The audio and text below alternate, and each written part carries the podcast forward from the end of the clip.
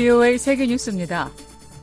독일이 11일 우크라이나에 타우러스 순항 미사일을 제공하지 않을 것이라고 밝혔습니다.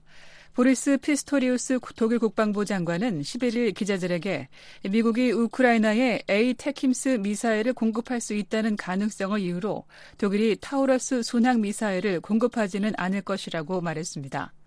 피스토리우스 장관의 이번 발언은 앞서 미 ABC 방송이 9일 우크라이나에 대한 미국의 에이태큼스 공급 가능성을 보도한 가운데 나왔습니다. 피스토리우스 장관은 전쟁에 자동화라는 것은 없다며 독일은 아직 우크라이나에 타우러스 미사일을 공급을 결정할 상황이 아니라고 설명했습니다. 우크라이나 정부는 독일 정부에 사거리 500km를 넘고 전투기에서 발사될 수 있는 미사일을 공급을 촉구해 왔으나 올라프 숄츠 독일 총리는 무기 공급과 관련해 독일은 미국과 협력해서만 행동할 것은 아니라고 밝혀온 바 있습니다. 한편 영국과 프랑스는 타우러스 순항 미사일과 유사한 스톰 쉐도와 스칼프 미사일을 우크라이나에 제공했습니다. 미국과 베트남 관계가 포괄적 전략 동반자 관계로 격상됐다고 조 바이든 미국 대통령과 응우옌 푸쫑 베트남 공산당 서기장이 선언했습니다. 바이든 대통령과 쫑 서기장은 10일 하노이에서 열린 회담 뒤 공동 성명을 통해 평화와 협력, 지속 가능한 발전을 위해 양국 관계를 포괄적 전략 동반자 관계로 격상시키기로 했다고 밝혔습니다. 이는 기존의 포괄적 동반자 관계에서 두 단계 오른 것으로 지금까지 베트남이 포괄적 전략 동반자 관계를 맺은 나라는 중국, 러시아, 인도, 한국 등 네 나라였습니다. 바이든 대통령과 쫑 서 기장은 공동 성명에서 양국 간 협력과 우호의 역사적인 새로운 단계를 환영했으며 미국은 강하고 독립적이며 번영하고 회복력 있는 베트남에 대한 지지를 밝혔습니다. 성명은 또 미국과 베트남이 포괄적 동반자 관계를 수립한 이후 지난 10년간 모든 분야에서 상호 이해 증진과 신뢰 구축, 협력 강화에서 괄목할 만한 진전을 보였다며 두 나라는 앞으로 양국 국민의 이익을 보장하고 영내와 세계 평화와 안정, 협력 등에 기여할 것이라고 강조했습니다. 러시아 정부가 11일 시작된 미국과 아르메니아 간 연합훈련에 대해 아르메니아 정부 측에 유감을 표했습니다. 세르게이 라브로프 러시아 외무장관은 이날 주요 20개국 정상회의 뒤 가진 기자회견에서 아르메니아 지도자들의 이 같은 움직임은 유감이라고 밝혔습니다. 라브로프 장관은 미국을 아르메니아가 위치한 남카카스 지역에 침투하려는 공격적인 북대서양 조약기구 회원국으로 묘사하면서 미국의 시도는 좋지 않으며 아르메니아를 포함해 어느 누구에게도 좋을 게 없을 거라고 말했습니다. 앞서 아르메니아 국방부는 지난 6일 성명을 통해 11일부터 20일까지 미국과 이글 파트너 2023 연합 훈련을 실시한다고 발표했습니다. 아르메니아 국방부는 이번 훈련의 목적이 자국군의 국제 평화 유지 임무 참여를 위한 것이라고 밝힌 가운데 미군 대변인은 훈련에 미 캔자스 주방위군 등 미군 85명과 아르메니아 병사 175명이 참여한다고 설명했습니다. 중국군 항공기와 함정이 타이완 인근에 또다시 대거 출현했다고 타이완 국방부가 11일 밝혔습니다. 타이완 국방부는 이날 보도자료에서 현지 시각으로 11일 오전 6시부터 11일 오전 5시 사이 중국군 항공기 26대와 함정 13척이 타이완 주변에서 포착됐다고 전했습니다. 이 가운데 항공기 11대는 타이완 해협 중간선을 넘거나 타이완 남서부 타이완 방공 식별구역에 진입했다고 타이완 국방부는 밝혔습니다. 수호의 30 전투기 2대와 젠16 전폭기 6대를 포함한 이들 항공기는 중간선을 넘어와 중간선과 평행을 이루는 비행을 계속한 뒤 중국 방향으로 빠져나갔다고 타이완 국방부는 설명했습니다. 중간선은 중국과 타이완 간 군사적 충돌을 막기 위해 과거 미국에 선언한 비공식 경계선으로 중국은 이를 인정하지 않고 있습니다. 김정은 북한 국무위원장이 블라디미르 푸틴 러시아 대통령과의 정상회담을 위해 러시아로 출발한 것으로 알려졌습니다. 연합뉴스 등 한국 언론들에 따르면 한국 정부 관계자는 11일 김정은을 태운 것으로 추정되는 열차가 러시아 극동 블라디보스토크로 이동 중인 것으로 정보 당국에서 파악한 것으로 안다고 말했습니다. 일본 교도통신도 이날 러시아 당국 소식통을 인용해 같은 내용을 전하면서 김 위원장이 12일 저녁 푸틴 대통령과 회담할 가능성이 높다고 보도했습니다. BOA 세계 뉴스였습니다.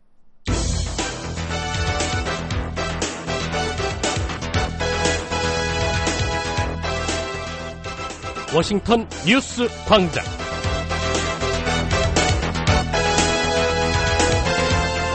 여러분 안녕하십니까? 9월 12일 화요일 아침 워싱턴 뉴스 광장입니다. 진행의 심현지입니다. 먼저 이 시간 주요 소식입니다. 미국 정부는 북러 간 정상회담을 면밀히 주시하고 필요에 따라 제재를 부과할 것이라고 밝혔습니다. 러시아가 북한, 이란과 공개적으로 연대하고 있으며 중국도 여기에 동참하고 있다고 미국 상원 공화당 대표가 우려했습니다. 오늘 북한 지역은 하루 종일 흐린 가운데 대부분 지역 비 소식이 있겠습니다. 아침 최저 기온은 10도에서 21도, 낮 최고 기온은 19도에서 30도가 되겠습니다. 바다의 물결은 동해 앞바다 0.5에서 1m, 서해 앞바다는 0.5에서 1.5m로 일겠습니다. 첫 소식입니다. 미국 정부는 북러 간 정상회담을 면밀히 주시하고 필요에 따라 제재를 부과할 것이라고 밝혔습니다. 북한이 러시아에 무기를 제공하지 않겠다고 한 공개적인 약속을 지킬 것도 촉구했습니다. 함지아 기자가 보도합니다. 국무부는 북한과 러시아의 무기 거래가 유엔 안보리 결의에 위배된다는 점을 거듭 분명히 했습니다. 매튜 밀러 국무부 대변인은 11일 정례 브리핑에서 북러 정상회의 관련 질문에 우리는 이번 회의의 결과를 매우 면밀히 주시할 것이라며 북한에서 러시아로의 무기 이전이 여러 유엔 안보리 결의에 대한 위반이란 점을 양국에 상기시킬 것이라고 답했습니다. Our reaction will be to it, so we're going to monitor very closely the outcome of this meeting. Uh, 이어 우리는 물론 러시아의 전쟁 노력에 자금을 지원하는 기관에 적극적으로 제재를 집행해왔다며 필요에 따라 제재를 부과하는 것을 주저하지 않을 것이라고 강조했습니다. 밀러 대변인은 1년 반 전 푸틴 대통령은 러시아 제국의 영광을 되찾겠다는 꿈을 안고 우크라이나에 대한 전면적인 침략 전쟁을 시작했다며 그러한 희망과 기대는 실패했고 계속 실패할 것이라고 말했습니다. A year and a half ago, President Putin launched this uh, war against Ukraine with its full-scale aggression. 이어 1년 반이 지난 지금보다 더 좋은 증거는 없다고 생각한다며 푸틴 대통령은 그의 목표를 달성하는 데 실패했을 뿐만 아니라 김정은에게 군사 지원을 구걸하기 위해 굽실거리며 자국을 여행하고 있다고 지적했습니다. 밀러 대변인은 주말에 마무리된 주요 20개국 G20 회의에서 바이든 대통령은 세계의 주요 정상을 만났지만 푸틴 대통령은 그 어느 곳에서도 찾아볼 수 없었다며 이는 국제적으로 그가 버림받은 상태에 있기 때문이고 이는 그의 행동으로 자처한 일이라고 밝혔습니다. The fact that it comes just after uh, the G20 this weekend 이어 그가 군사적 노력을 지속하는데 어려움을 겪고 있고 이에 따라 북한으로부터 도움을 구하고 있는 것이라고 생각한다고 밀러 대변인은 덧붙였습니다. 밀러 대변인은 북한에 어떤 조치를 취할 것이냐는 추가 질문에 상황을 추측하기 전에 회의 결과를 지켜보고 싶다면서도 우리는 항상 러시아의 전쟁 노력에 자금을 지원하는 국가나 기관에 제재를 부과하고 책임을 묻기 위해 노력해왔다고 강조했습니다. I think I want to wait and see what the outcome of the meeting is before speculating, but uh, we have always um, uh, looked to. 이런 가운데 백악관은 북한과 러시아 간 무기 거래 협상에 거듭 우려의 입장을 밝혔습니다. 백악관 국가안보회의 NSC의 에이드리엔 왓슨 대변인은 이날 러시아 크렘린궁이 밝힌 북러 정상회담 계획에 대한 성명에서 우리가 공개적으로 경고했듯이 김정은의 러시아 방문 기간 러시아와 북한 간 무기 논의가 계속될 것으로 예상된다고 말했습니다. 그러면서 우리는 북한이 러시아에 무기를 제공하거나 판매하지 않겠다고 한 공개적인 약속을 지킬 것을 촉구한다고 강조했습니다. 앞서 드미트리 페스코프 크렘린궁 대변인은 이날 브리핑에서 블라디미르 푸틴 러시아 대통령의 초청으로 김정은 북한 국무위원장이 수일 내 러시아를 공식 방문할 것이라고 밝혔습니다. 북한 관영 조선중앙통신도 구체적인 일시와 장소 등을 공개하지 않은 채 김 위원장이 푸틴 대통령의 초청으로 러시아를 방문해 정상회담을 진행할 것이라고 보도했습니다. 존 커비 NSC 전략소통 조정관은 지난달 30일 온라인 브리핑에서 러시아와 북한 간 무기 협상이 활발히 진행되고 있다는 새로운 정보가 있다며 두 나라의 불법 무기 거래 가능성을 폭로한 바 있습니다. 그러면서 우리는 이 상황을 계속 면밀히 주시하고 있으며 북한이 러시아와의 무기 협상을 중단하고 러시아에 무기를 제공하거나 판매하지 않겠다고 한 공개적인 약속을 준수할 것을 촉구한다고 말했었습니다. 앞서 미국 뉴욕타임스 신문은 김 위원장이 푸틴 대통령과 블라디보스토크에서 10일에서 13일 열리는 동방 경제 포럼을 계기로 무기 거래 등 군사 공조를 논의할 가능성이 있다고 보도한 바 있습니다. 이에 따라 두 나라의 무기 거래 가능성에 대한 미국과 국제사회의 우려가 증폭되고 있습니다. 뷰이 뉴스 함지합니다.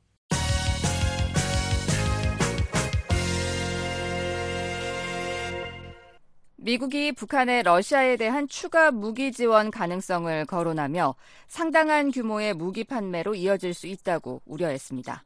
양국 간의 무기 거래 저지를 위해 다양한 노력을 기울이면서 상황을 주시하고 있다고도 밝혔습니다. 함지아 기자입니다. 존 파이너 백악관 국가안보 부보좌관은 북한과 러시아 간 무기 거래 가능성에 거듭 우려를 표명했습니다. 파이너 부보좌관은 10일 인도 뉴델리에서 베트남 하노이로 이동하는 미국 대통령 전용기 안에서 북러 정상회의가 여전히 열릴 것으로 보느냐는 기자의 질문에 북한에 대해 하고자 하는 말은 우리가 이미 여러 차례 언급한 내용이라며 이는 우리가 북한이 잠재적으로 러시아군에 추가로 무기를 판매할 가능성에 대해 심각하게 우려한다는 것이라고 답했습니다. 또한 한 걸음 물러서서 잠시 생각해보면 러시아가 전 세계를 돌아다니며 러시아를 도울 수 있는 파트너를 찾을 때 한두 가지 예외를 제외하곤 북한을 최선이자 유일한 선택지로 택했다는 점은 흥미롭다고 말했습니다. 파이너 부보좌관은 우리는 지난 몇 달 동안 이런 우려를 공개적으로 표명해왔다며 양국 간에 진행 중인 이러한 대화가 실제로 상당한 규모의 무기 판매로 이어진다는 점을 생각할 때 우리는 이를 강력히 저지했을 뿐만 아니라 그런 활동을 제재했다고 강조했습니다. 또한 북한에 직접 이런 우려를 제기하기 위해 우리의 파트너, 동맹과 협력했다며 여기에는 북한과 외교 관계를 맺고 있는 나라들이 포함된다고 설명했습니다. 파이너 부보좌관은 우리는 무슨 일이 일어날지 지켜볼 것이라고 말했습니다. 한편 조 바이든 대통령은 이날 베트남에서 하노이의 응우옌 푸쫑 베트남 서기장과 만났습니다. 바이든 대통령은 이후 하노이의 한 호텔에서 기자회견을 통해 우리는 미국과 베트남의 협력을 베트남 최고 수준의 파트너십인 포괄적 전략 동반자 관계로 격상시켰다며 이는 미국이 또 다른 중요한 인도태평양 파트너와의 관계를 강화했음을 의미한다고 말했습니다.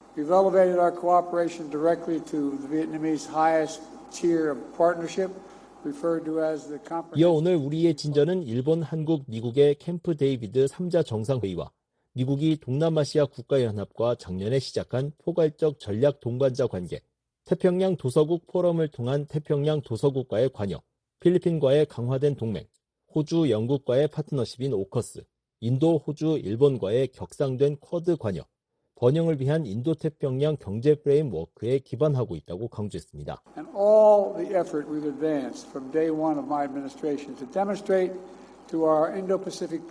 바이든 대통령은 이 모든 노력은 행정부 출범 첫날부터 추진해온 것이라면서 이는 미국이 태평양 국가이고 어디로도 떠나지 않는다는 것을 인도태평양 파트너와 전 세계에 보여주기 위해서라고 말했습니다. VOA 뉴스 함지아입니다. 미국 의회에서 북한과 러시아의 밀착이 가속화되고 있는 데 대한 우려의 목소리가 이어지고 있습니다. 북한과 이란이 러시아에 바짝 다가가고 여기에 중국까지 연계해 미국을 위협하고 있다는 우려가 계속되고 있습니다. 이조은 기자입니다. 미치 매코넬 상원 공화당 대표는 전 세계 주요 도전으로 중국과 러시아로 대표되는 수정주의 세력과 이란, 북한 같은 불량 국가, 그리고 지하디스트 테러 단체와 같은 초국가적 위협 조직 등 세 가지를 꼽았습니다.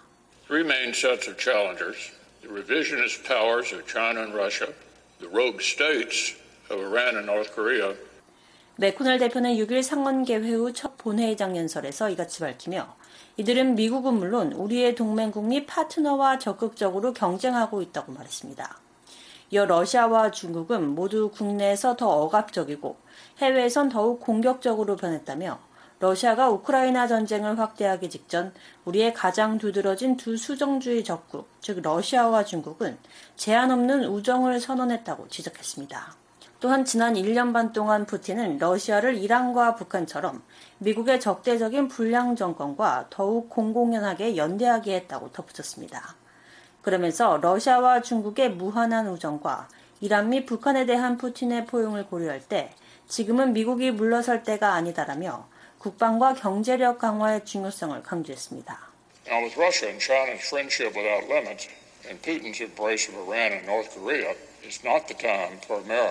맥코넬 대표는 우크라이나의 영토 탈환을 돕는다는 것은 총 한 발 쏘지 않고도 미국 최대의 전략적 적국 중 한 곳을 약화하고 그 과정에서 또 다른 적을 억제하는 것을 의미한다며 이는 군사적, 경제적 측면에서 미국의 힘에 직접 투자하는 것을 의미한다고 밝혔습니다. 맥코넬 대표의 같은 발언은 북한과 러시아의 군사협력 강화 움직임이 나타나고 중국의 동참 여부에도 관심이 쏠리고 있는 가운데 나왔습니다. 러시아가 북한의 북중러 연합군사훈련을 제안한 가운데 김정은 북한 국무위원장은 이달 러시아를 방문해 블라디미르 푸틴 대통령과 만나 양국 간 무기 거래 문제를 논의할 것으로 알려졌습니다. 이와 관련해 하원 외교위원회 인도태평양 담당 소위원장인 영김 공화당 의원은 중국의 북러연대 동참 가능성을 우려했습니다. 김 의원은 VOA에 블라디미르 푸틴과 김정은, 시진핑과 같은 나쁜 행위자들이 힘을 합쳐 공세를 강화하고 규칙에 기반을 둔 국제 질서를 파괴하도록 둘 수 없다고 밝혔습니다. 그러면서 그들의 행동에 대응하고 자유와 민주주의적 가치를 보호하는 최선의 방법은 미국의 리더십과 동맹국가의 공조를 강화하는 것이라고 강조했습니다. 네, 북한이 러시아와 무기 거래를 타진 중인 것으로 알려진 가운데 미국은 이 거래가 이뤄질 경우 북한이 대가를 치르게 될 것이라는 점을 거듭 경고하고 있습니다. 종커비 백악관 국가안보회의 전략소통 조정관은 6일 국무부 외신기자클럽에서 개최한 기자간담회에서 북러무기 거래가 이뤄질 경우 미국뿐만 아니라 국제사회에 후과가 있을 것이라고 밝혔습니다. VUA 뉴스 이조은입니다. 동유럽의 체코 정부가 북러 정상 간 무기 거래 가능성에 대해 개탄스럽다며 우려를 나타냈습니다. 러시아의 외교 인력들이 평양에 들어간 것과 관련해서는 자국 외교관들의 복귀 가능성도 주시하고 있다고 밝혔습니다. 안소영 기자가 보도합니다. 체코 정부가 북러 간 무기 거래 협상 가능성에 대해 러시아의 우크라이나 침략을 돕는 행위라며 비난했습니다. 다니엘 드레이크 체코 외무부 대변인은 8일 북러 정상회담 가능성에 대한 VOA의 논평 요청에 우크라이나를 상대로 부당한 침략 전쟁을 벌이는 러시아 측에 대한 어떠한 무기나 유사한 지원도 개탄스러운 일이 될 것이라고 밝혔습니다. 그러면서 우리는 양자 간 접촉에서 그러한 행동을 말리고 있다고 덧붙였습니다. 미국 백악관은 올해 초 북한 정권이 러시아 용병 기업 바그너 그룹에 무기를 지원했다고 비판했었습니다. 또 지난 4일에는 북한 김정은이 러시아에서 정상급 외교 접촉을 통해 무기 거래 협상을 할 수 있다는 정보를 입수했다고 밝힌 바 있습니다. 체코 외무부는 이 같은 북러 밀착 속에 평양의 러시아 대사관에 외교 인력이 충원된 것과 관련해선 상황을 주시하고 있다고 밝혔습니다. 드레이크 대변인은 우리는 북한의 국경 개방과 평양 주재 대사관 직원들의 복귀 가능성과 관련해 전개되는 상황을 다른 파트너들과 함께 면밀히 주시하고 있다고 말했습니다. 그러면서 조건이 충족되면 대사관 운영 재개를 고려할 준비가 돼 있다고 설명했습니다.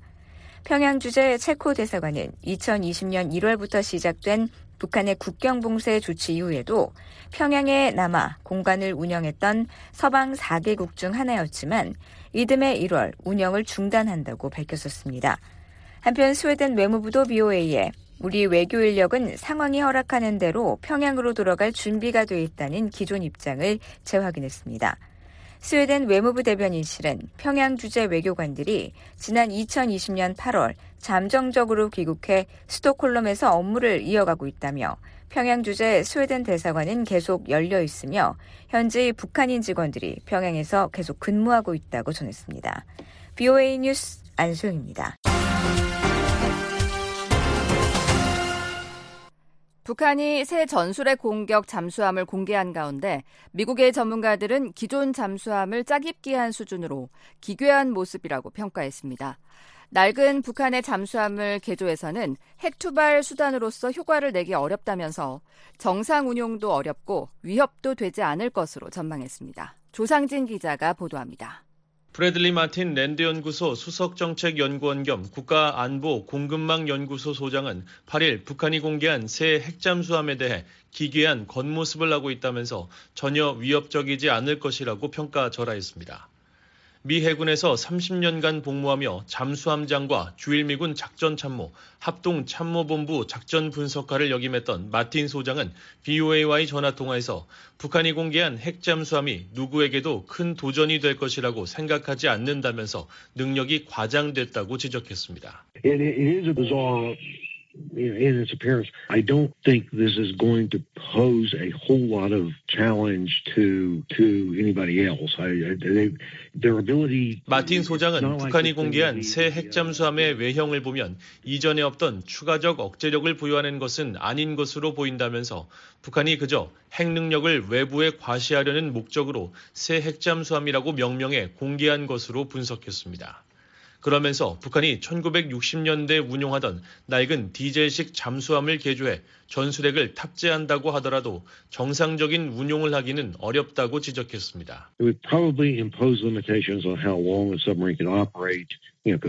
로미오 잠수함은 디젤 전기 잠수함이기 때문에 운항 시간에 제한이 있어 장시간 바다에서 잠행하는 것이 어렵다는 것입니다. 그러면서 북한의 SLBM 능력과는 별개로 자맹성에 제한이 있는 잠수함으로는 보복 핵공격 능력을 안정적으로 확보하는데 한계가 매우 클 수밖에 없다고 진단했습니다. 북한 잠수함을 연구 분석해온 조셉 댐프시 국제전략문제연구소 연구원도 이날 BOA에 북한이 공개한 핵잠수함은 기존에 갖고 있던 노후 잠수함을 개조한 것으로 새로운 것이 아니라고 지적했습니다. 댐프시 연구원은 자신이 2019년 7월 분석했던 북한의 잠수함과 비교했을 때 외관상 큰 차이가 없다면서 신형 잠수함은 기존 노미오급 잠수함을 개조한 것이라고 진단했습니다. 특히 둥근 뱃머리와 같은 일부 특징들은 이후 더 광범위한 개조를 거치면서 덜 분명해졌다고 지적했습니다. 아울러 북한이 공개한 사진에 잠수함 한미의 프로펠러 부분이 가려진 것은 이 잠수함의 기원을 감추기 위한 포석인 것으로 분석했습니다. 그러면서 새로 진수된 잠수함은 지난 2019년 김정은 북한 국무위원장이 신포 조선소를 방문했을 당시 북한이 과시했던 잠수함과 동일한 것으로 평가했습니다. 북한은 앞서 8일 수중에서 핵 공격이 가능한 첫 전술핵 공격 잠수함인 김군옥 영웅함을 건조했다고 밝혔습니다. 대외 관영 매체 조선중앙통신이 공개한 사진에 따르면 잠수함은 함상에 잠수함 발사 탄도미사일 SLBM을 발사할 수 있는 작은 발사관 6개와 큰 발사관 4개를 갖추고 있는 것으로 식별됐습니다.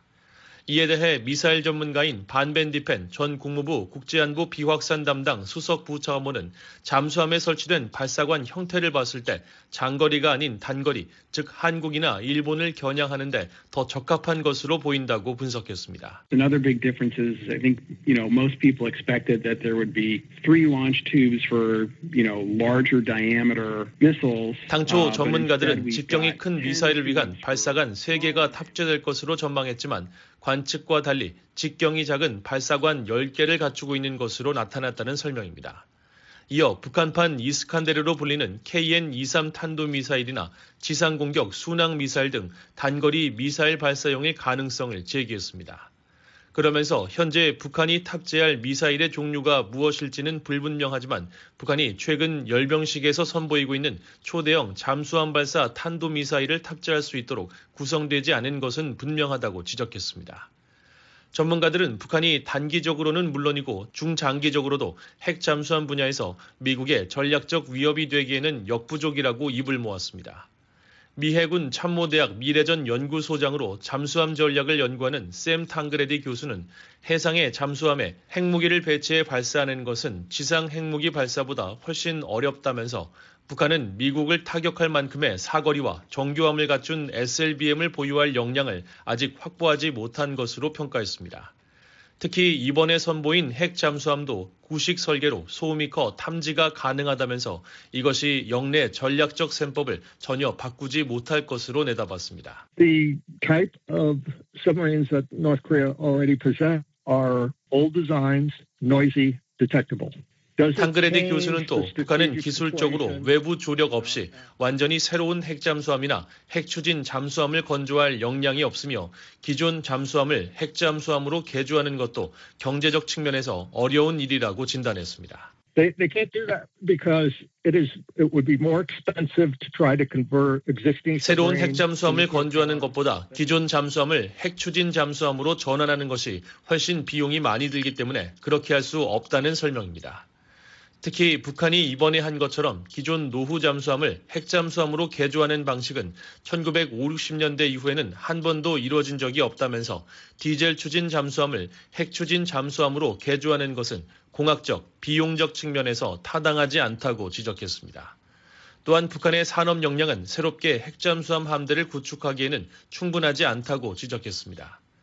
탕그레디 교수는 북한이 새 핵잠수함을 공개한 것은 핵 투발 수단 보유를 과장하고 허세를 부림으로써 대외 메시지를 전달하고 두려움을 키우려는 전략의 일환이라고 평가했습니다. 그러면서 북한이 그런 목적을 일부 달성할 수는 있겠지만 미국과 중국, 러시아가 수천 개의 핵탄두를 보유하고 있다는 측면에서 영내 전략적 셈법을 바꾸는 문제는 아니라고 말했습니다. 탕그레디 교수는 또 북한이 현재 운영 중인 모든 잠수함은 러시아와 중국으로부터의 기술 이전이나 역설계의 결과라면서 북한이 앞으로도 이들로부터 관련 도움을 계속 받으려 노력할 것이라고 지적했습니다. Everything built in North Korea is either result of technology transfer or reverse engineering. 현재 북한 해군이 운용하는 잠수함의 대부분은 구소련이 설계한 것으로 소련에서 건조됐거나 소련의 공급망을 통해 자재를 제공받아 만들었을 가능성이 크다는 것입니다. 그러면서 실제로 북한이 핵잠수함 함대나 핵추진 잠수함을 보유하게 된다면 이는 중국이나 러시아의 조력이 있었기 때문일 것이라고 말했습니다. 브래들리 마틴 소장도 핵 추진 잠수함 개발과 건조는 단기간에 이뤄질 수 없다면서 북한이 장기적 계획을 두고 주변국으로부터 도움을 계속 구할 것이라고 지적했습니다. 그러면서 북러 간 군사협력 강화를 계기로 핵잠수함 건조 기술 등 핵심 군사 분야 기술이 러시아에서 북한으로 이전될 가능성도 배제해서는 안 된다고 강조했습니다. BOA 뉴스 조상진입니다. 북한은 정권 수립일인 이른바 구구절 75주년을 맞아 민방위 무력 열병식을 펼치며 내부 결속에 치중하는 모습을 보였습니다. 중국과 러시아 정상은 김정은 국무위원장의 축전을 보냈지만 삼각연대 강화의 온도차를 드러냈다는 분석이 나오고 있습니다. 서울에서 김환용 기자가 보도합니다. 북한 대백원용 조선중앙통신과 노동당 기관지 노동신문은 공화국 창건 75돌 경축 민방위 무력 열병식이 8일 평양의 김일성 광장에서 거행됐다고 9일 보도했습니다.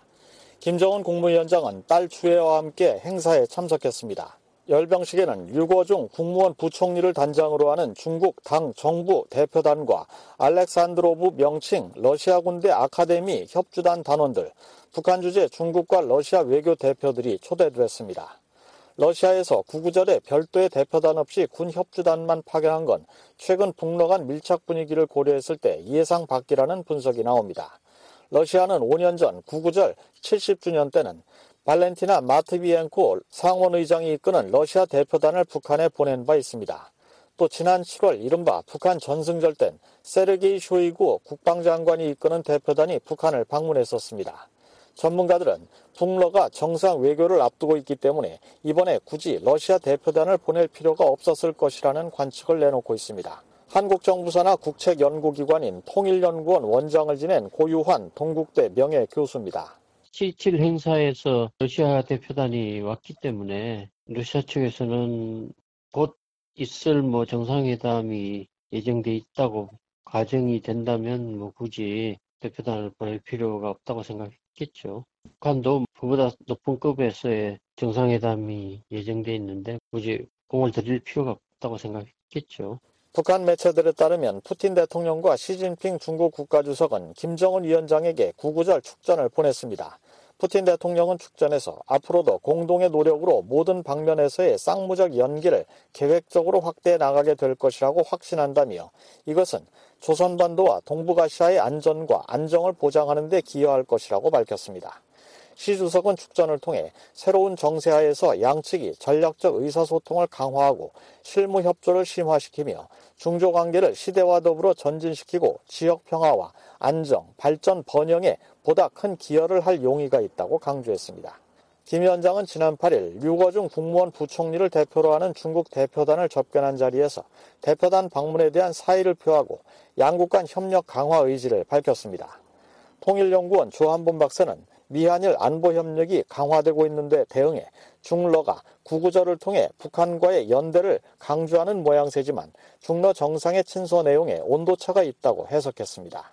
러시아와 북한은 서로 절박한 상태에서 국제 제재나 국제 규범에 관계없이 둘만의 관계를 형성할 필요가 있거든요. 그러나 중국은 입장이 다르다.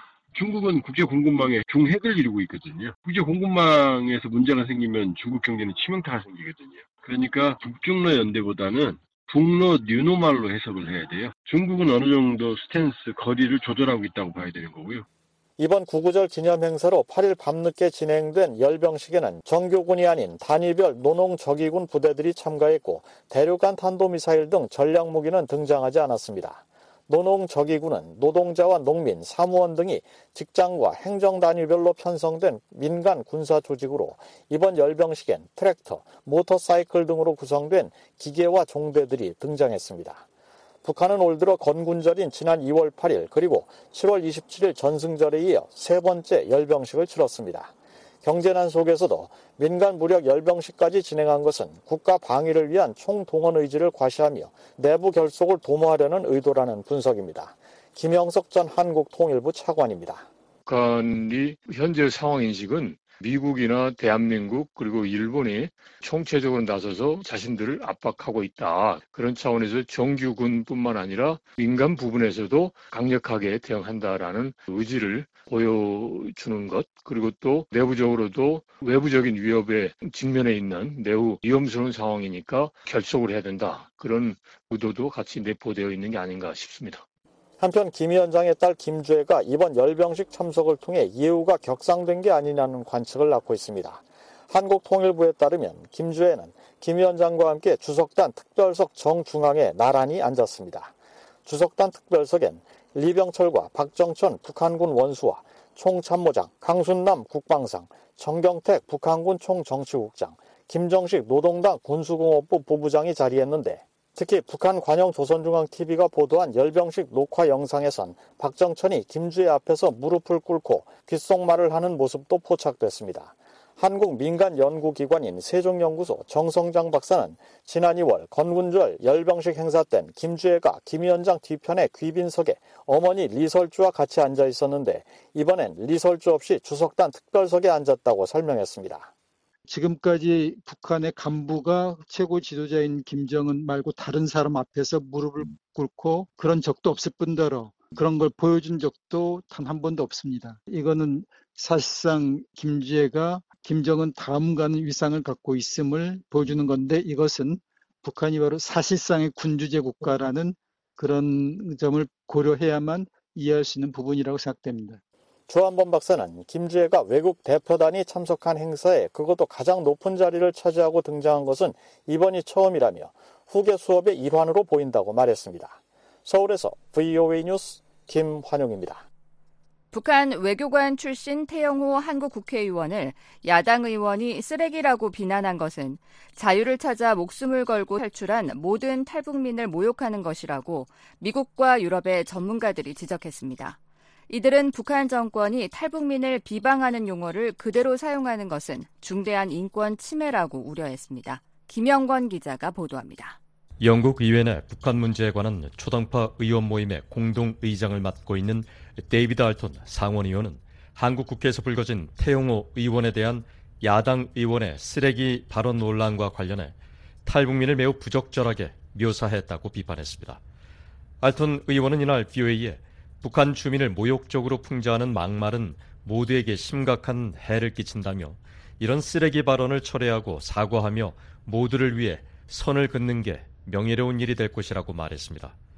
알턴 의원은 태 의원이 런던에서 북한 외교관으로 근무할 때부터 알고 지냈다며 태 의원이 북한 독재 정권의 잔혹성을 규탄하고 대한민국의 활기찬 민주주의와 자유를 포용함으로써 남다른 용기를 보여주었다는 점을 강조했습니다.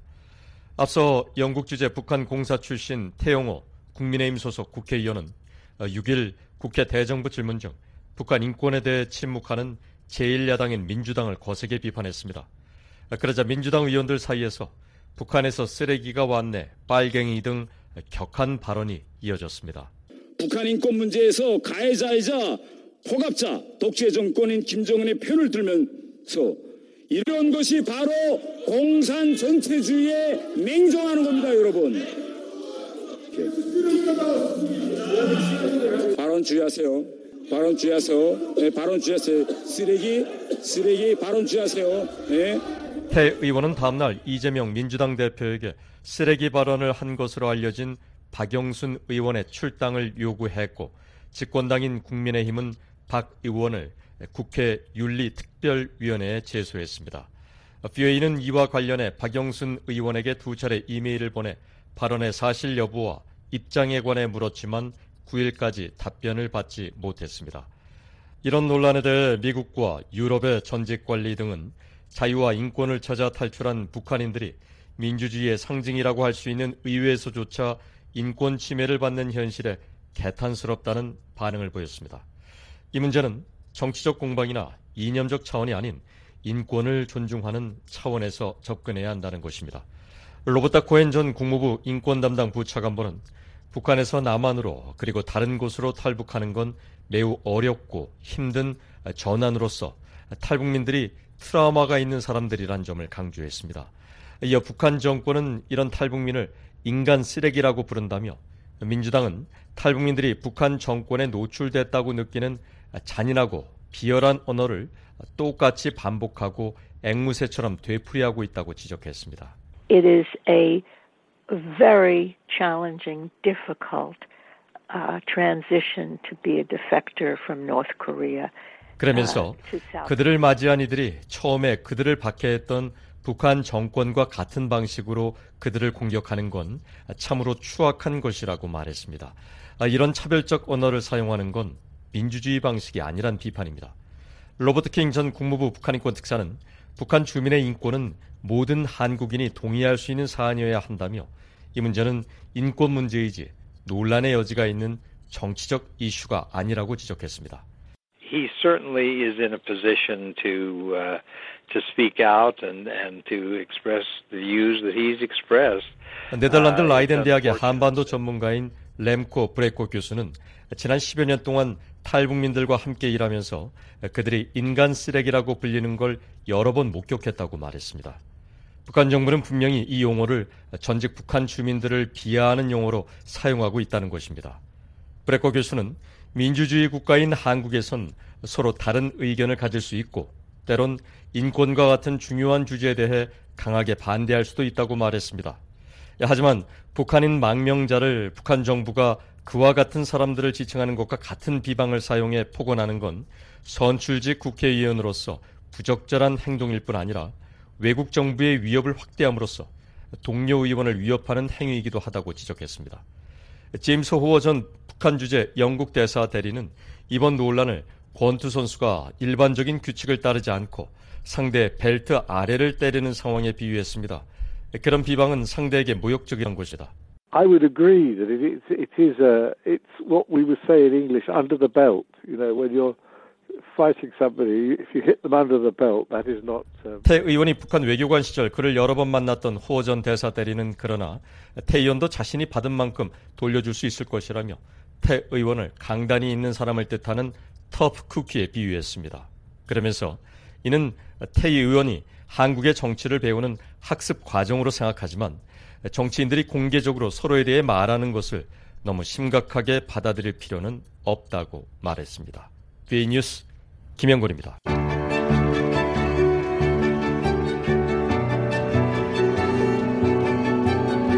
한반도 주요 뉴스의 배경과 의미를 살펴보는 쉬운 뉴스 흥미로운 소식 뉴스 동서남북입니다.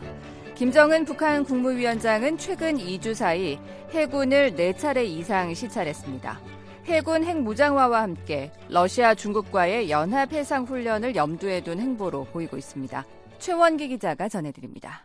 김정은 북한 국무위원장이 지난 8월 27일 해군절을 맞아 딸을 대동하고 해군 사령부를 방문했습니다. 북한 관영 조선중앙방송입니다. 조선인민군 해군 명예 위병대 대장의 영접 보고를 받으시고 해군 명예 위병대를 사열하셨습니다. 김 위원장이 해군절에 해군사령부를 방문한 건 2012년 집권 이후 처음입니다.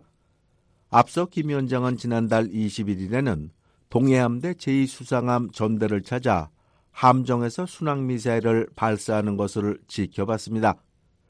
이어 김 위원장은 선박용 엔진을 생산하는 평안북도 북중기계 연합 기업소를 시찰했습니다. 9월 8일에는 수중에서 핵공격이 가능한 첫 전술 핵공격 잠수함인 김군옥 영웅함 진수식에 참석했습니다. 최근 2주 사이 4차례나 해군 관련 행보에 나선 겁니다. 한국 정부는 김 위원장의 이 같은 해군 띄우기 행보를 북중러 해상연합훈련에 대비한 움직임으로 보고 있습니다. 한국 국가정보원은 지난 7월 방북한 세르게이 쇼이구 러시아 국방장관이 북한에서 해상연합 군사훈련을 제안했다고 4일 국회에 보고했습니다. 국회 정보위원회 간사인 국민의힘 유상범 의원입니다. 쇼이구 국방장관이 북한에 방문해서 김정은을 면담할 당시에 아마 북중러 연합훈련에 대한 공식 제의가 있는 것으로 지금 파악을 한다는 답변이 있었습니다. 쇼이구 장관도 북한과 연합훈련 방안을 논의하고 있다고 말했습니다.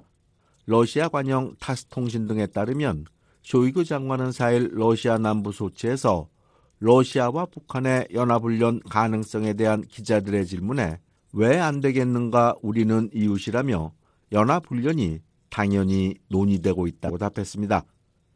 이런 상황에서 뉴욕타임스 신문은 김정은 위원장과 블라디미르 푸틴 러시아 대통령 간 정상회담이 9월 10일에서 13일 블라디보스토크에서 열리는 동방경제 포럼 기간 중 열릴 것이라고 보도했습니다. 신문은 특히 김 위원장이 러시아 태평양 함대가 있는 33번 부두를 방문할 것으로 전망했습니다. 이는 김 위원장이 러시아와의 해상연합 훈련이라는 전략적 메시지를 보내려는 의도라고 켄고스 미 해군 분석센터 국장은 말했습니다. The supreme leader is going to have some sort of visibility to it, and that could be part of strategic messaging. It could show the importance. 북한이 해상연합 훈련에 참여하더라도 그 효과는 크지 않을 전망입니다. 북한은 420여 척의 군함을 보유하고 있지만 고석정 등 소형 함정인데다 대부분 1960, 70년대 만들어진 노후 선박들입니다. 최근에 만들어진 것이 압록급 호위함인데 1,500톤급에 불과합니다. 한국 정부사나 국책연구기관인 통일연구원 조원범 박사는 연합훈련이 상징적 수준에 그칠 것이라고 말했습니다.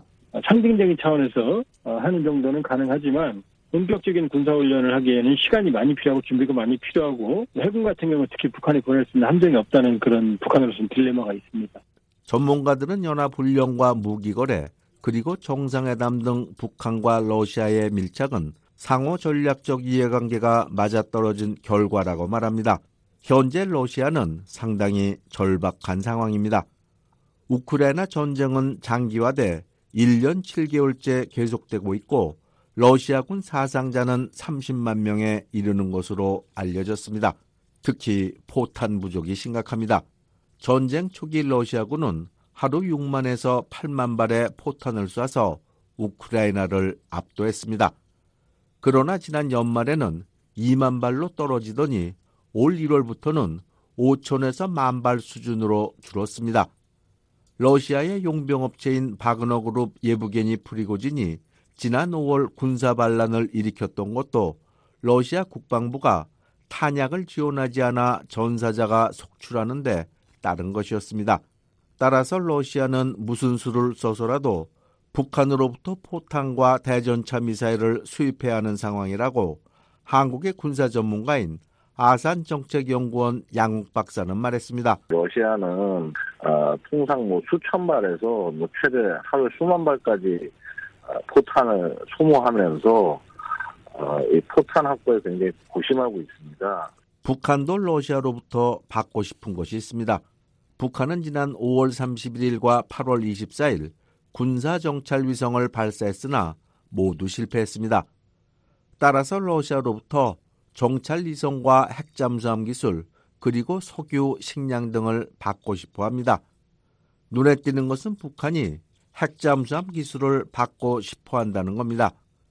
김 위원장은 8일 열린 전술 핵공격 잠수함 진수식에서 앞으로 계획돼 있는 핵추진 잠수함이라고 말해 핵추진 잠수함을 만들겠다는 의도를 보였습니다. 이와 관련해 게리 세이모 전 백악관 대량살상 무기 조정관은 러시아는 인공위성과 핵추진 잠수함 기술을 1급 비밀로 간주하기 때문에 다른 나라에 제공한 적이 없다며 이 문제는 좀 더 지켜봐야 할 것이라고 말했습니다. Yes, these technologies are considered top secret. So the question will be whether Russians' desperation 북한이 큰 그림을 염두에 두고 해상연합 군사훈련을 추진한다는 분석도 있습니다. 지금까지 동북아 정세는 북한의 핵미사일 위협에 맞서 미국, 한국, 일본이 안보 협력을 강화하는 구도였습니다. 지난 8월 18일 워싱턴 인근 캠프 데이비드에서 열린 미한일 삼국 정상회담이 좋은 예입니다. 당시 미한일 삼국 정상은 미한 미일을 중심으로 이뤄졌던 군사 협력을 미한일 삼각 체제로 확대 개편하기로 합의했습니다. 따라서 북한으로서는 해상연합훈련을 통해 러시아와 중국을 끌어들여 미한일 안보협력에 맞서는 북중러 군사협력 체제를 만들고 싶어 한다고 로버트 슈퍼 전 미 국방부 부차관보는 말했습니다. We know that uh, China, Russia, and North Korea have forged a uh, informal alliance. 슈퍼 전 부차관보는 북한과 중국, 러시아는 비공식적인 동맹이라며 연합훈련은 그들의 연대를 보여주고 미한일에 대항하기 위한 것이라고 말했습니다. 북중러 군사협력의 변수는 중국입니다. 중국의 최대 교역 상대국은 미국으로 연간 무역액이 6,900억 달러에 이릅니다. 따라서 중국 입장에서는 북한 러시아와 군사적 결속을 지나치게 강화하는 것이 현명한 것이 아니라고 판단할 수도 있습니다. 양옥 박사는 중국으로서는 북중러 군사협력이 별 실익이 없다고 말했습니다. 중국의 경우에는 굳이 그 북한의 어, 이러한 어, 소위 그 핵소동, 핵 위협에 같이 거기에 발을 맞춰서 얻어갈 이익이 적다라는 것이죠. 동북아 정세가 변화의 물결을 타고 있습니다. 북한, 중국, 러시아 삼국 연합 군사훈련이 현실화될 경우 한반도를 둘러싼 한미일 대 북중러 대결 구도는 한층 강화될 전망입니다. VOA 뉴스 최원기입니다.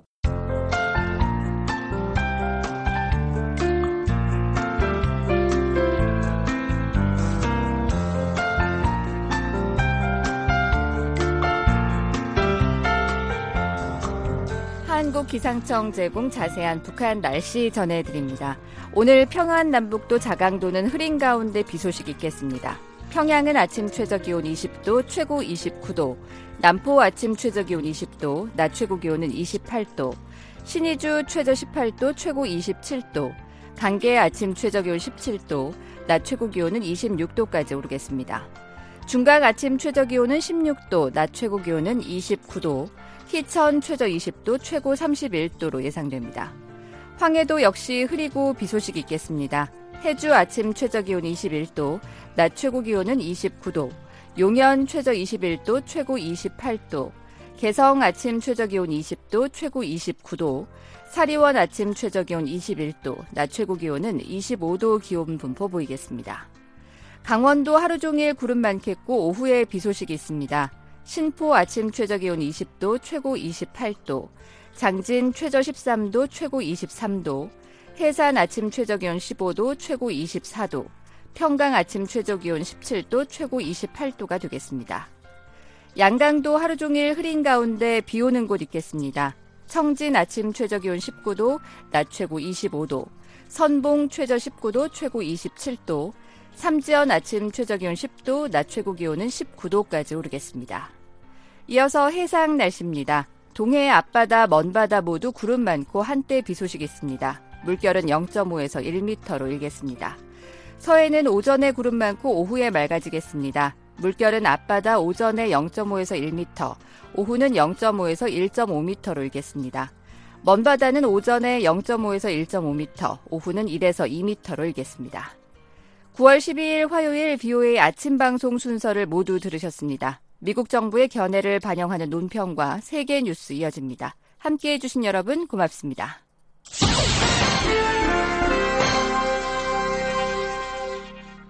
미국 정부의 견해를 반영하는 논평입니다.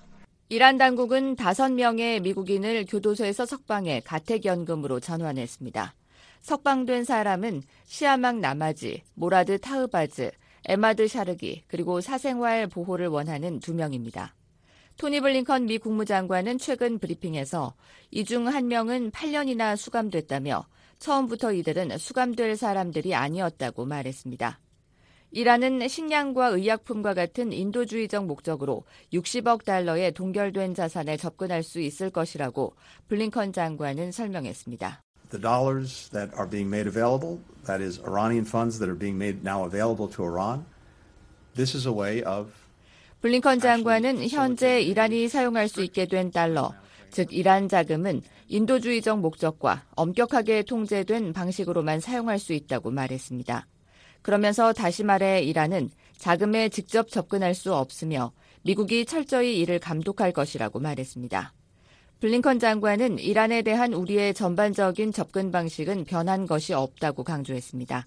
We continue to pursue a strategy of deterrence, of pressure, and diplomacy. 블링컨 장관은 우리는 억지력과 압력, 외교 전략을 계속 추구하고 있다며 우리는 이란이 핵무기를 결코 획득하지 못하도록 하는 것에 전념하고 있다고 말했습니다. 그러면서 우리는 이란의 인권 침해, 이 지역의 불안정한 행동, 테러 자금 지원, 러시아에 대한 무인기, 드론 제공과 이것이 우크라이나 전쟁에서 사용된 것, 그리고 다른 많은 범죄에 대한 책임을 이란에 계속 묻고 있다고 말했습니다. 우리는 이란에게 미래의 외교를 위한 공간을 만들려면 긴장 수위를 낮춰야 한다는 점을 분명히 했다고 블링컨 장관은 말했습니다. The move of our detainees out of prison and to home detention is not linked to any other aspect of our Iran policy. 블링컨 장관은 우리의 억류자들이 감옥에서 나와 자택 연금된 것은 우리 이란 정책의 다른 측면과는 관련이 없다며 이는 단지 우리 국민에 관한 것이라고 말했습니다. 실제로 미국은 교도소에서 나와 가택연금이 된 미국인 5명이 앞으로 몇 주 안에 귀국할 것으로 기대하고 있습니다. 블링컨 장관은 전 세계의 미국인들의 안전과 복지를 돌보는 것보다 더 높은 우선순위는 없다며 우리 국무부는 전 세계에 부당하게 억류된 사람들의 석방을 위해 우리가 할 수 있는 모든 것을 계속할 것이라고 강조했습니다. 미국 정부의 견해를 반영한 논평이었습니다. BOA 세계뉴스입니다. 러시아가 지난 8월 24일 흑해 항구에 있는 민간 화물선을 공격했다고 리시 수낙 영국 총리가 11일 규탄했습니다. 수낙 총리는 이날 영국 의회에서 최근 열린 인도 뉴델리 주요 20개국 정상회의를 보고하는 자리에서 이같이 밝혔습니다. 수낙 총리는 이와 관련된 정보 기밀이 해제되면서 러시아군이 8월 24일 다수의 미사일로 흑해에서 민간 화물성을 화물선을 표적으로 삼았다는 것을 알게 됐다고 말했습니다. 그러면서 당시 우크라이나가 러시아의 미사일 공격을 성공적으로 방어했다고 밝혔습니다. 영국 외무부도 성명을 내고 러시아의 미사일이 항구에 정박 중이던 서아프리카 라이베리아의 국적의 화물선에 겨냥했지만 우크라이나에 의해 요격됐다고 밝혔습니다. 성명은 이어 러시아 미사일에는 흑해 함대에서 발사된 칼리브르 미사일 두 기가 포함되어 있었다고 명시했습니다. 제임스 클레벌리 영국 외무장관은 성명에서 민간 화물선에 대한 러시아의 공격은 푸틴 대통령이 얼마나 절박한지를 보여주고 있다고 지적하며 민간 화물선과 우크라이나 기간 시설을 겨냥함으로써 러시아는 나머지 세 개를 해치고 있다고 밝혔습니다. 지난 7월 러시아는 흑해공물 협정 4차 연장을 거부했고 협정이 종료된 18일 0시 이후 러시아군은 오데사 수출입 항만 일대와 다뉴브강 주변 곡물 인프라를 집중 공습해 왔습니다. 특히 흑해에서 민간 선박의 경고 사격하는 일도 있었는데 러시아 국방부는 8월 13일 성명을 통해 이 같은 사실을 밝히며 금지 물품을 이송하는지 검색하기 위해 멈추라는 요구에 화물선 선장이 응답하지 않았다고 이유를 설명한 바 있습니다. 한편 러시아 국방부는 이와 관련한 논평 요청에 즉시 응답하지 않았습니다. 독일이 11일 우크라이나에 Taurus 순항 미사일을 제공하지 않을 것이라고 밝혔습니다. 보리스 피스토리우스 독일 국방장관은 11일 기자들에게 미국이 우크라이나에 ATACMS 미사일을 공급할 수 있다는 가능성을 이유로 독일이 Taurus 순항 미사일을 공급하지는 않을 것이라고 말했습니다. 피스토리우스 장관의 이번 발언은 앞서 미 ABC 방송이 9일 우크라이나에 대한 미국의 ATACMS 공급 가능성을 보도한 가운데 나왔습니다. 피스토리우스 장관은 전쟁에 자동화라는 것은 없다며 독일은 아직 우크라이나에 Taurus 미사일 공급을 결정할 상황이 아니라고 설명했습니다. 우크라이나 정부는 독일 정부에 사거리가 500km를 넘고 전투기에서 발사될 수 있는 미사일 공급을 촉구해 왔으나 올라프 숄츠 독일 총리는 무기 공급과 관련해 독일은 미국과 협력해서만 행동할 것이라고 밝혀온 바 있습니다. 한편 영국과 프랑스는 Taurus 순항 미사일과 유사한 Storm Shadow와 SCALP 미사일을 우크라이나에 제공했습니다. 김정은 북한 국무위원장이 블라디미르 푸틴 러시아 대통령과의 정상회담을 위해 러시아로 출발한 것으로 알려졌습니다. 연합뉴스 등 한국 언론에 따르면 한국 정부 관계자는 11일 김정은을 태운 것으로 추정되는 열차가 러시아 극동 블라디보스토크로 이동 중인 것으로 정보 당국에서 파악한 것으로 안다고 말했습니다. 일본 교도통신도 이날 러시아 당국 소식통을 인용해 같은 내용을 전하면서 김 위원장이 12일 저녁 푸틴 대통령과 회담할 가능성이 높다고 보도했습니다. 이와 관련해 김 위원장이 특별열차 편으로 러시아를 방문하는 경우 이동 경로가 되는 러시아 핫산역에서는 역사 정비 작업이 이뤄졌으며 경찰이 주변 경계를 하는 모습이 확인된 것으로 알려졌습니다. 앞서 미국 뉴욕타임스 신문은 김 위원장이 푸틴 대통령과 블라디보스토크에서 열리는 동방 경제 포럼을 계기로 무기 거래 등 군사 공조를 논의할 가능성이 있다고 보도한 바 있습니다. 중국군 항공기와 함정이 타이완 인근에 또다시 대거 출현했다고 타이완 국방부가 11일 밝혔습니다. 타이완 국방부는 이날 보도자료에서 현재 시각으로 10일 오전 6시부터 11일 오전 5시 사이 중국군 항공기 26대와 함정 13척이 타이완 주변에서 포착됐다고 전했습니다. 이 가운데 항공기 11대는 타이완 해협 중간선을 넘거나 타이완 남서부 타이완 방공 식별구역에 진입했다고 타이완 국방부가 밝혔습니다. 수호위 30 전투기 2대와 젠16 전폭기 6대를 포함한 이들 항공기는 중간선을 넘어와 중간선과 평행을 이루는 비행을 계속한 뒤 중국 방향으로 빠져나갔다고 타이완 국방부는 설명했습니다. 중간선은 중국과 타이완 간 군사적 충돌을 막기 위해 과거 미국에 선언한 비공식 경계선으로 중국은 이를 인정하지 않고 있습니다. 타이완 국방부는 이후 별도 보도자료에서 중국군 항공모함 산둥함이 타이완 어란비에서 서태평양 방향으로 이동하는 것을 탐지했다고 말했습니다. 러시아 정부가 11일 시작된 미국과 아르메니아 간 연합훈련에 대해 아르메니아 정부 측에 유감을 표했습니다. 세르게이 라브로프 러시아 외무장관은 이날 주 20개국 G20 정상회의 뒤 가진 기자회견에서 아르메니아 지도자들의 이 같은 움직임은 유감이라고 밝혔습니다. 라브로프 장관은 미국을 아르메니아가 위치한 남카카스 지역에 침투하려는 공격적인 북대서양 조약기국 회원으로 묘사하면서 미국의 시도는 좋지 않으며 아르메니아를 포함해 어느 누구에게도 좋을 게 없을 것이라고 말했습니다. 앞서 아르메니아 국방부는 지난 6일 성명을 통해 11일부터 20일까지 미국과 이글 파트너 2023 연합훈련을 실시한다고 발표했습니다. BO의 세계뉴스 장량이었습니다. 지금까지 여러분께서는 BO의 아침 방송을 들으셨습니다. 매일 새벽 4시부터 6시까지 보내드리는 BO의 아침 방송은 단파 5875, 7365, 7465kHz로 들으실 수 있습니다. 또 매일 저녁 한반도 시각 8시부터 자정까지 보내드리는 BO의 저녁 방송은 중파 1188kHz로 들으실 수 있습니다. 밤 9시부터 10시까지 단파 9350, 9490, 12,080kHz, 밤 10시부터 11시까지는 단파 9,350, 12,045, 12,080kHz, 밤 11시부터 자정까지는 단파 9,405, 12,045, 12,080kHz로 들으실 수 있습니다. 한반도 시각 새벽 4시부터 6시까지는 단파 5,875, 7,365, 7,465kHz. BOA 새벽 방송은 2시부터 3시까지 중파 1566kHz로 들으실 수 있습니다. 함께 해주신 여러분 고맙습니다. 다음 방송 시간까지 안녕히 계십시오.